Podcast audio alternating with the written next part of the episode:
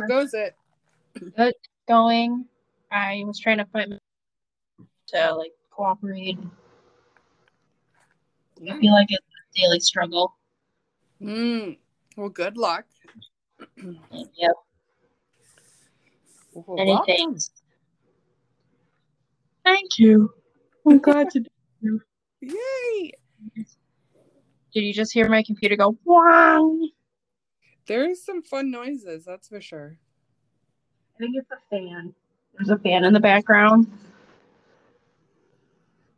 I apologize. That's all right. We're working with what we got, so We are. Yeah. Hi guys. Yeah. Hi guys. Hi. It's us. Hi, it's Northern Frights. I'm Anna. I'm Melissa.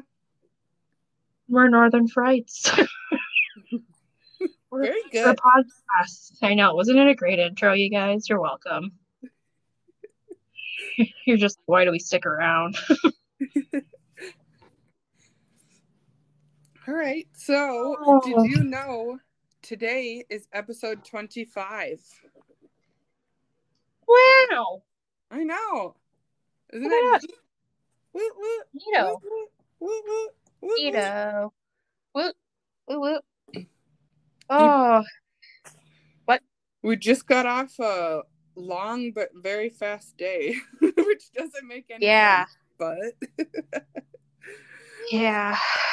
It was one of those days where you're you wake up, you get started with your work day, and you immediately get a headache because you look at your emails and you go, "Oh God, I know right away too. You're like, it's gonna be a day. It's gonna be a day." It's day number what? How many? How many weeks have we been working from home? Is it three this week? I think so because we started. Like the 16th or 17th? Yeah, then that means that we're on week number four. Oh my. God, Holy Hannah. week four. Mm. been four weeks of working from home, everyone. Yep. All the stress is settling in my shoulders. Oh, my neck is like broken I know. just from how sore, like how completely stressed out it feels. Mm-hmm. Hope you guys are doing good. Yeah, we hope you're doing you good. doing? We have some fun Mhm. stuff to talk about today. Yeah.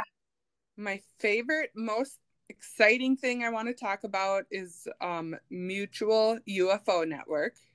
Yeah. MUFON, MUFON. And Move on. so I was part of their, I signed up for their emails, which you can definitely do. Go to their website and sign up. Um, Mhm. And it was like a digest of March's um, reports that they got, and then some Mhm. other fun tidbits. So I thought I'd just share that with our group today. Yes, please. So, Oh, and then um, to let me just hold on one before thing because we forgot to do this at the beginning. sure. Northern Frights is a podcast that talks about creepy stuff in the Midwest. Okay, go. And go. And Yeah. on that note, um, in the email, it let us know that we have 13 new investigators. And I thought- We need to give them a round of applause. Everybody, Welcome. everybody, clap your hands. and I'm very excited to hopefully see what uh, they go out and find. 13 Yeah. is quite a quite a bit. I want to know who these 13 people are. How many originally did we have? I don't know. I could definitely find out. I'm sure they have a, a thing on there about how many people are out there investigating. Yeah, so that'd be interesting to know. Yeah. Who I'll are they? Where are they? Oh no, my cat just came in. She's like, what are you doing? Yeah, You're not petting me. you're not paying attention to me. Why are you in my house every day, all day? Hey, little baby. Our pets are so sick of us. Oh, Birdie is just like staring at me most of the day, like, why? I don't Well, understand why you're here. They can't nap properly. No, They're worrying about us because we're always in their way and doing stuff. Yeah, Mhm. my other cat. Ah! My other cat, Bandit, has been sleeping downstairs. Did you hear that? That's Birdie. yeah. Yeah, other she cat. comment. She's leaving. She's had enough. Yeah. She's like, I'm going somewhere else. I gotta go. Those idiots in here. they won't leave. All right, so we have 13 new investigators.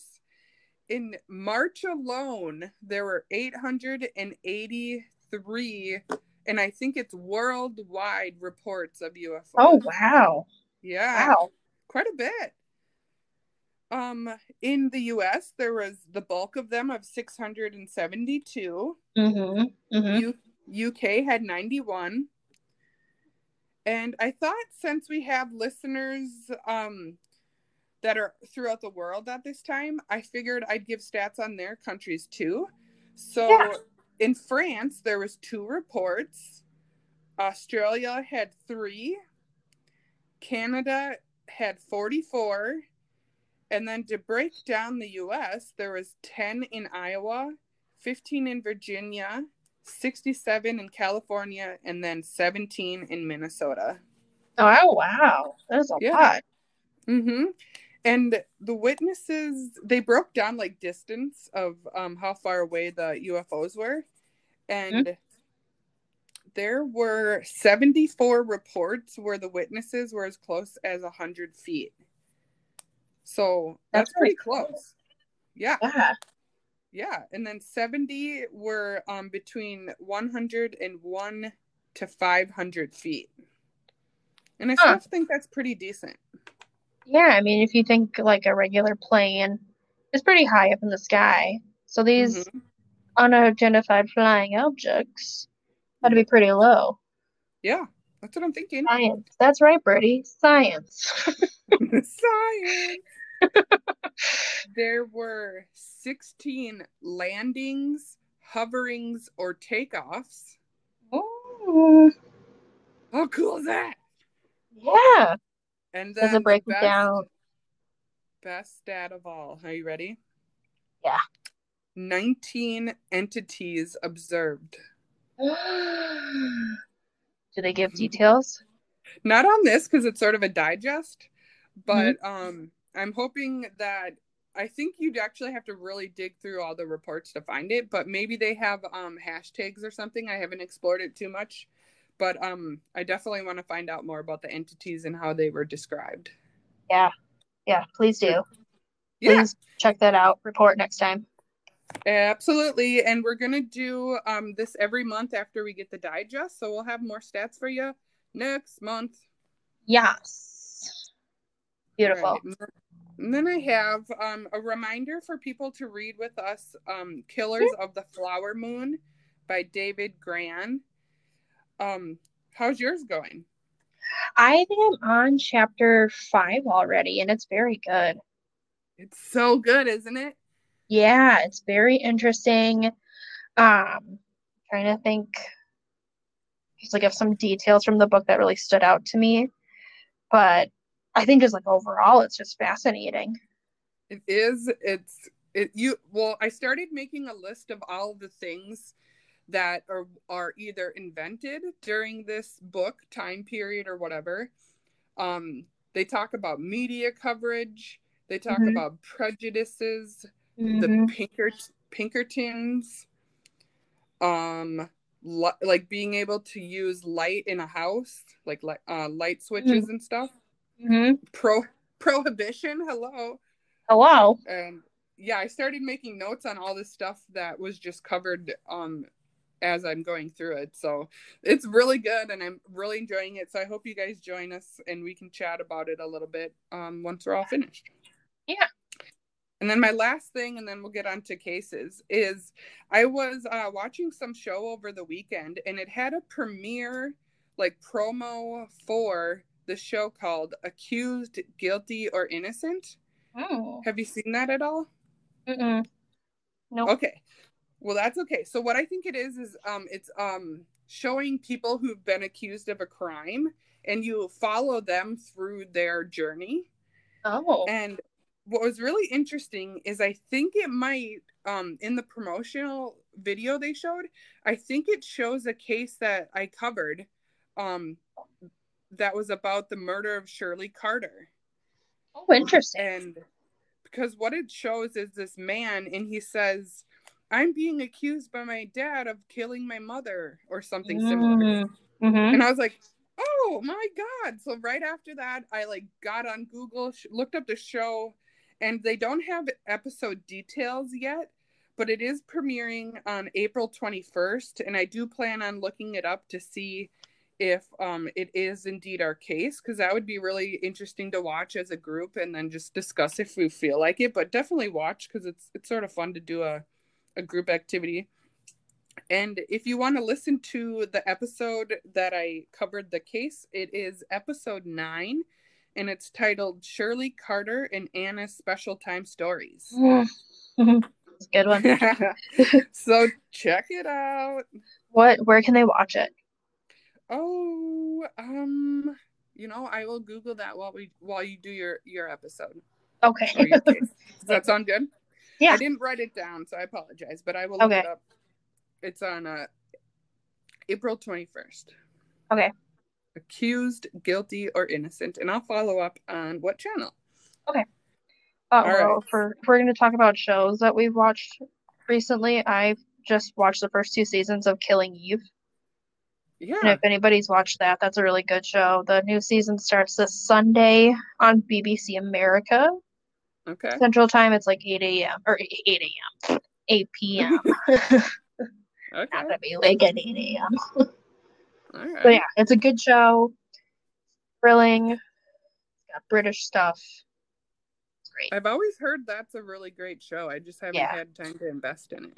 Yeah. Well, I saw like an Instagram um trailer for it, and I was like, oh, that looks kind of cool. And then I found it on Hulu, on the Hulu. On So I the decided to watch it.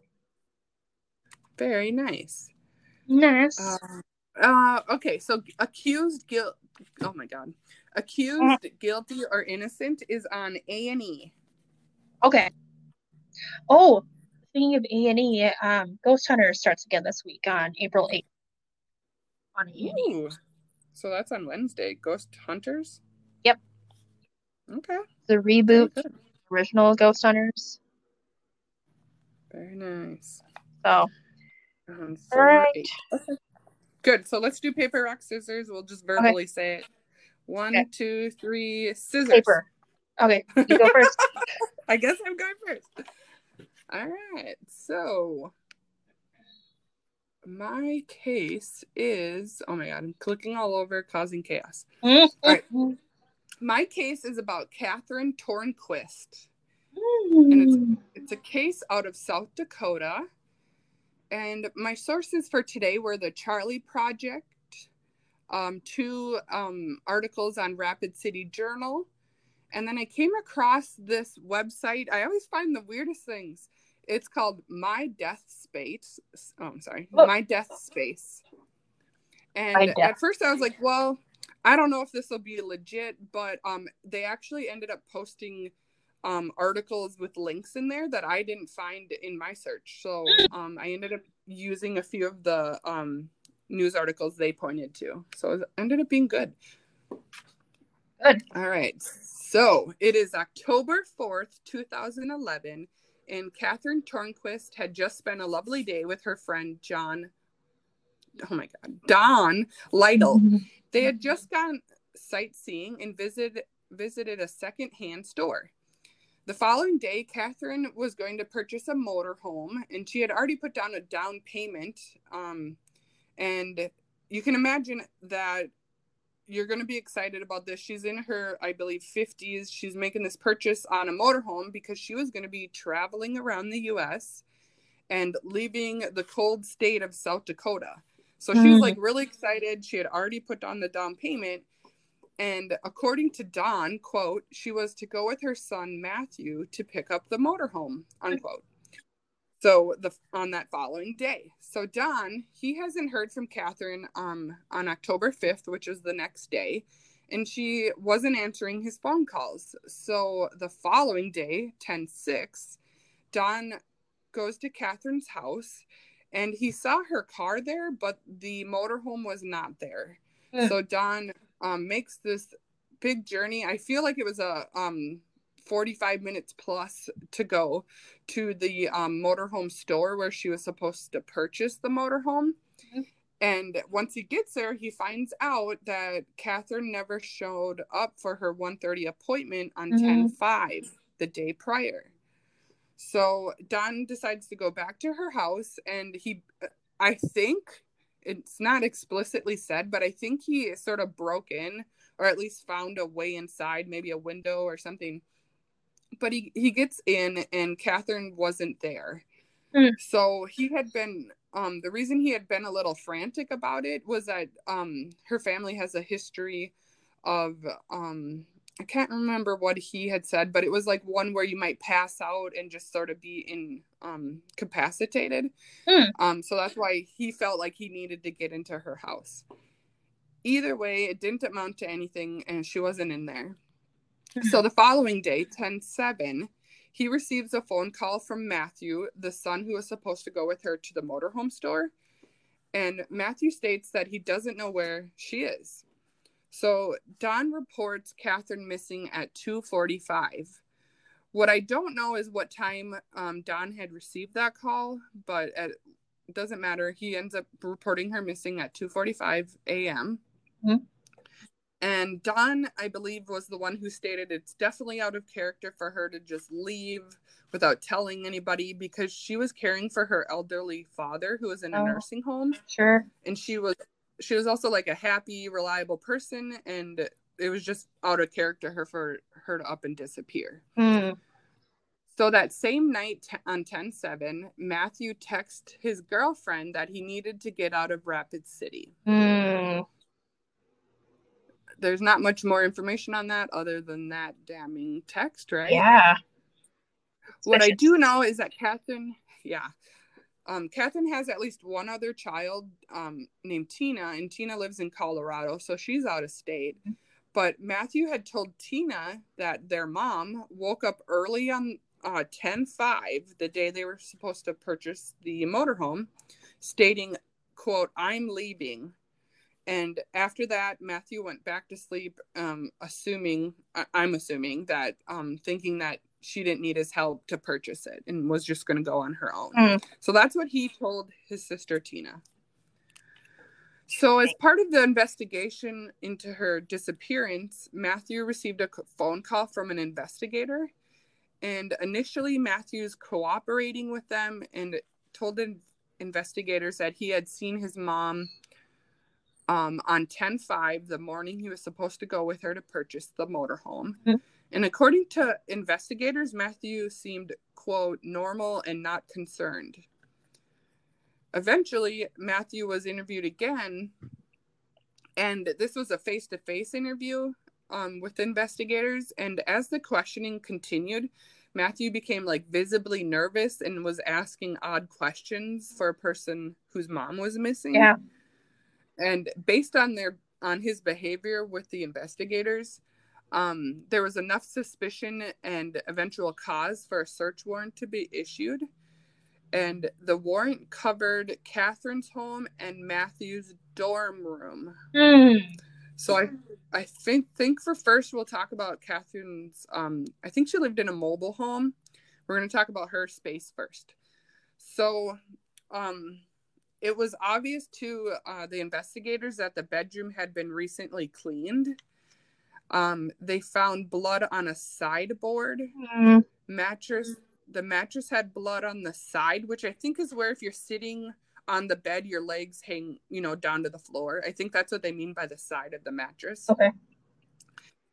Um, bullets were found, which were 22 caliber, and they were embedded in the foam of the mattress.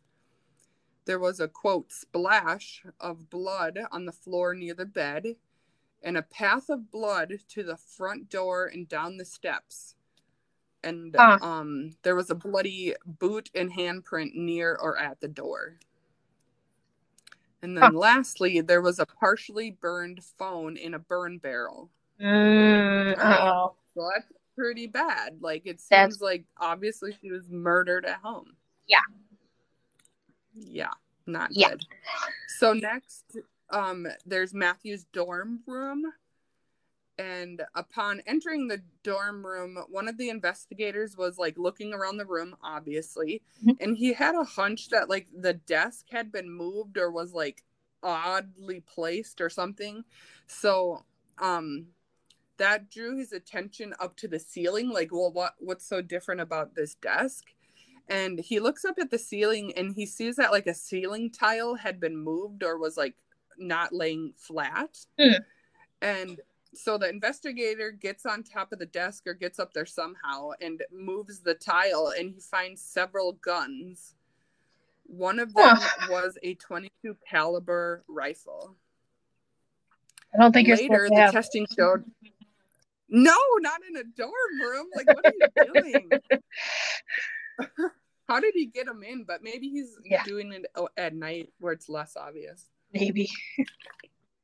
So later testing showed that the rifle had, quote, skin cells on it that matched Catherine's DNA. This rifle rifle also had a makeshift silencer, and um, the guy who actually owned it, it was um, stolen from him. He said that when it was in his possession, there was no silencer on it, and definitely not a makeshift silencer. Hmm. Hmm. So that was obviously added after the fact. Um, investigators also found a pair of jeans that had blood on them, Catherine's blood Mm, also in yeah also in matthew's dorm room was some um interesting books considering what is going on. And i thought the titles were interesting enough to jot down. Um one is death investigators handbook volume one. Mm, death investigators volume three. Surveillance countermeasures. International fug- fugitive and then lastly hitman. Oh my god. Great collection. like okay. Yeah and in general i think people get books because they're interesting Mhm. and it may not be a, a signal that something terrible is going on but in the circumstances it doesn't look good no. Red flags everywhere. everywhere all over his dorm so later the investigators received analysis on catherine's uh, cpap machine and it show it has data i guess within the machine and it showed that she pretty much wore it religiously at night. And the, the data showed that on 10-4 which was the night um right before she is like missing her appointment um and the day she was with Don um on 10-4 at around 10 p.m her mask was cut off and Mm. also there was blood inside the tube. So that sort of nailed down a time period. So around 10 p.m. was when the murder happened. Yeah.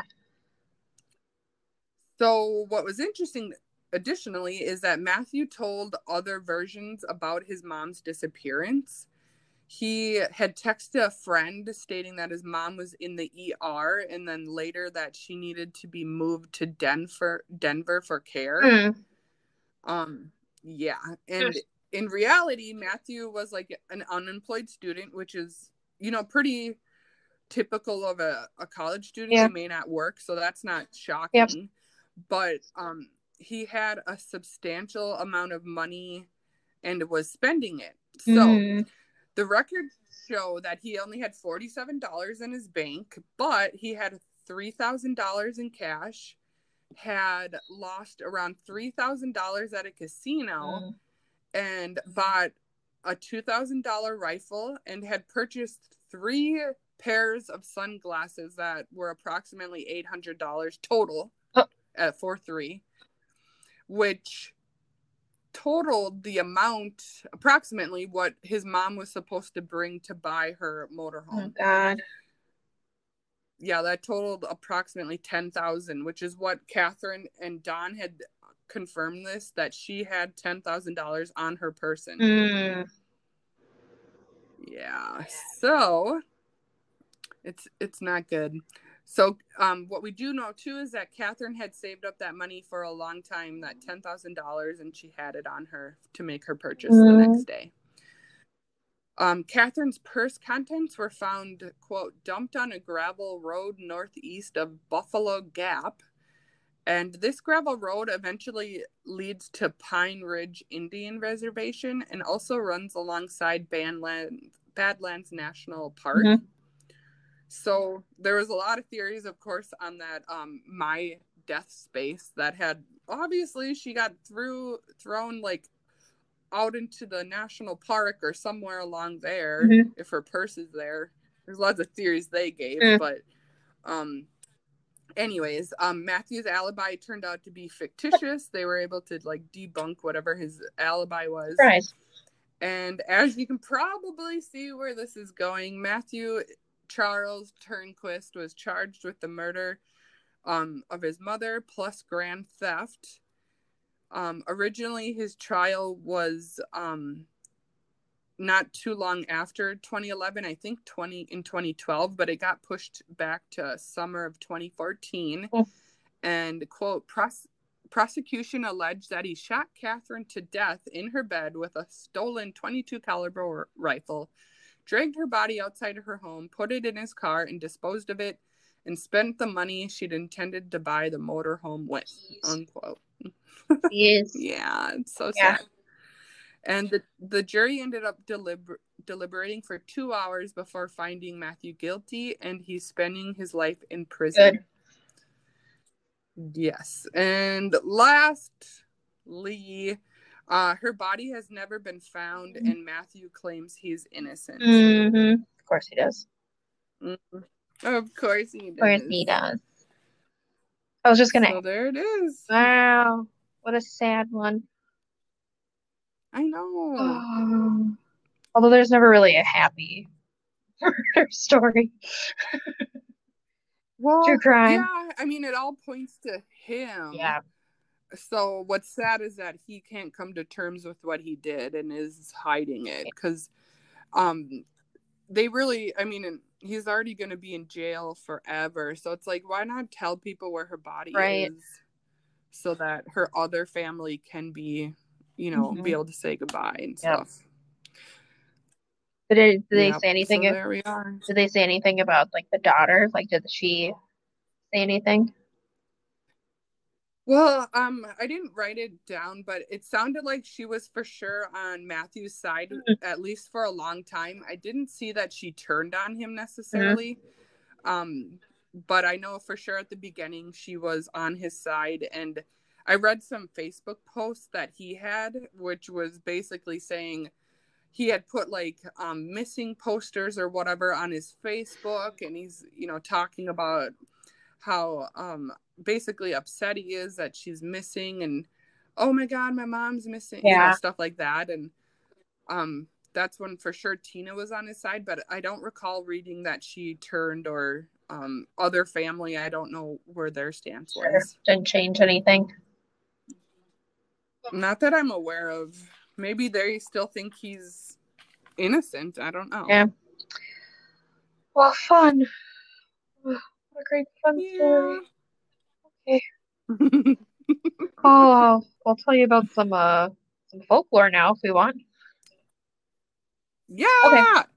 All right. So for me this week, I've got the Melonheads in Michigan. Melon. The Melonhead. All right. I don't know whether to laugh or be Well, depends on how you feel the rest of this information here. So here we go. I know that might pinpoint yeah. it. All right. All right. So from Wikipedia, the Melonheads mm-hmm. are a folklore and or legend that has been in Michigan for many years. Um, also, they've also been cited in Ohio and Connecticut and some other states. Those are like the main 3 mm-hmm.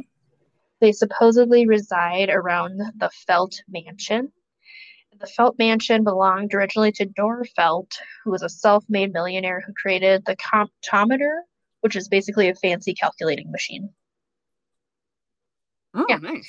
It's located in Laketown Township, Michigan. And I think I'm, I'm going to pronounce this wrong, so I apologize. It's Allegan. County, A L L E G A N. Allegheny, sure. Okay. Anywho, um, it's also seen, they've also been seen around the forested areas of Ottawa County, Michigan, which is on the west side of Michigan across from Wisconsin.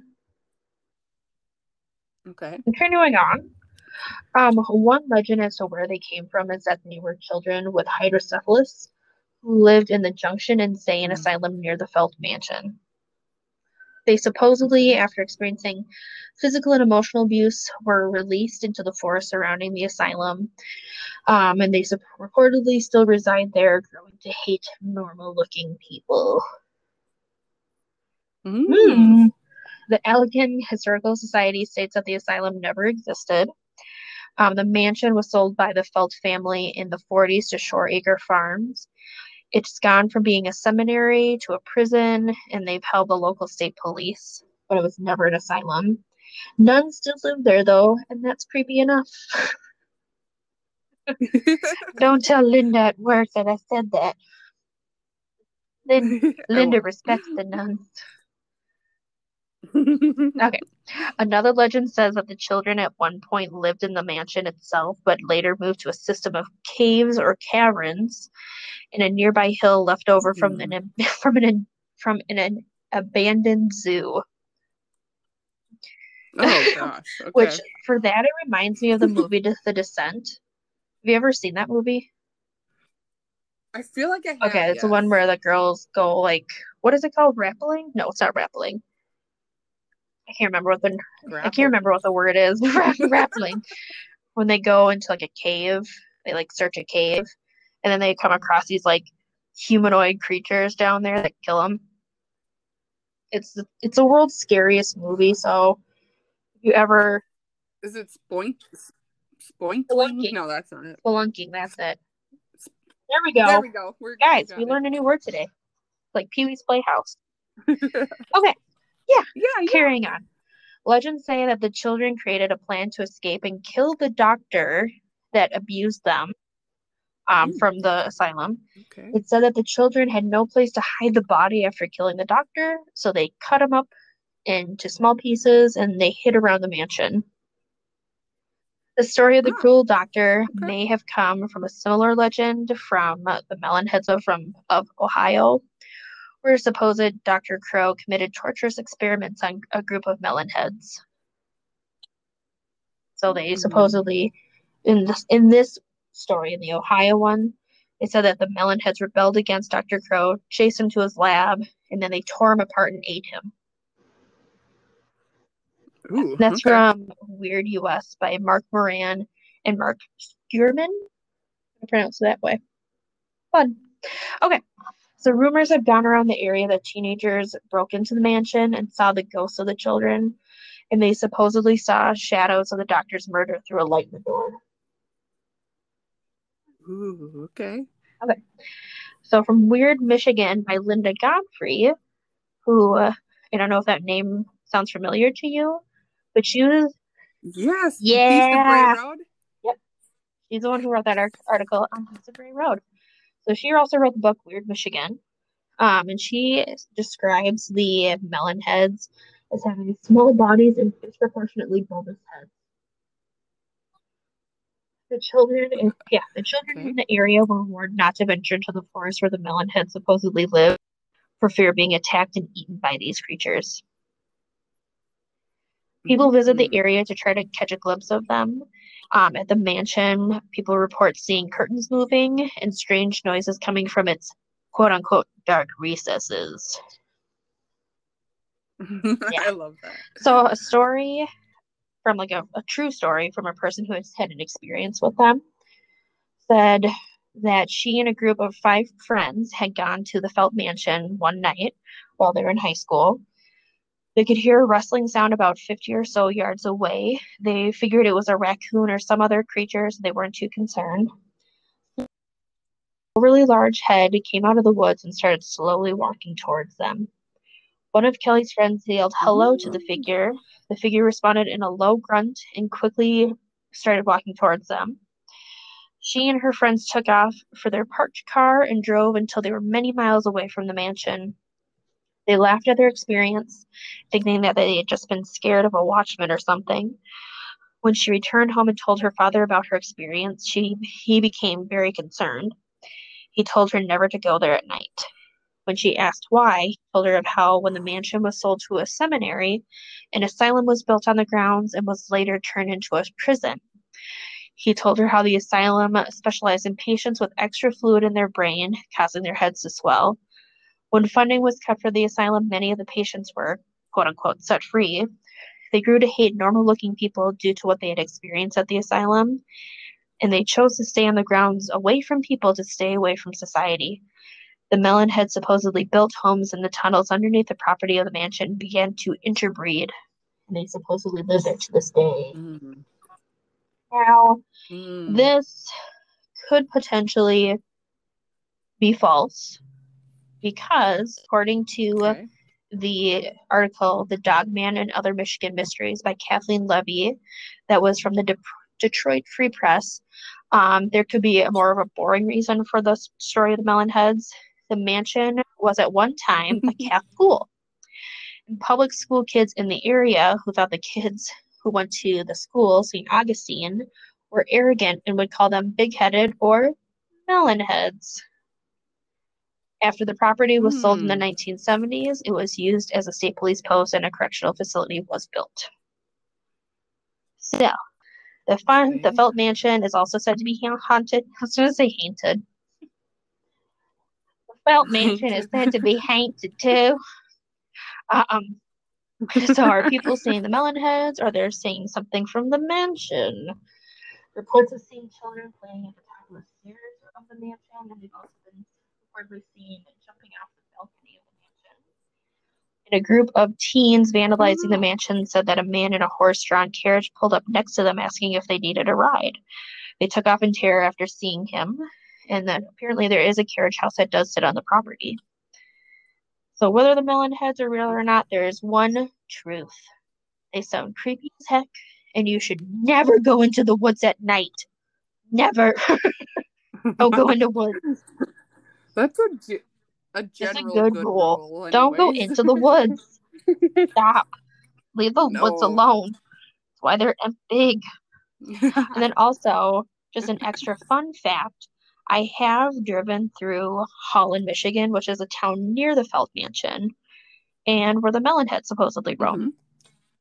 We had gone, my family and I had gone Okay. to Muskegon, Michigan for a family vacation, and we drove through the town, which is actually very cute, Holland. It's like, it's all like kind of like Dutch buildings and stuff, windmills and everything.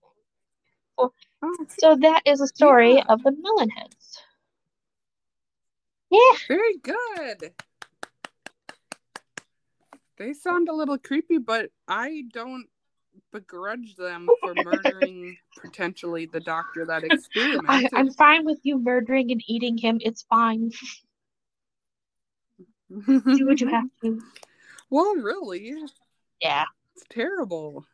But So, what's up with them not saying that there was no asylum, or was that just one legend that was like? it, "There it, it was like a legend that there was an asylum on the property, but the historical society is like, no, there's never an asylum on the property.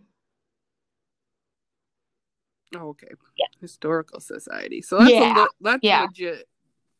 It's- That's a source Yeah, I'd be so like. it's probably sure. just Okay.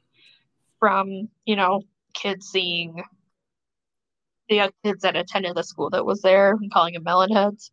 But who knows? You never know. Yeah. There's always some reason You There's really always some do. reason behind legends Yep. that make them exist. I agree.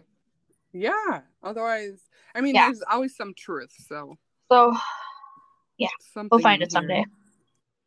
All right, gang. That's our stories for the day. Okay.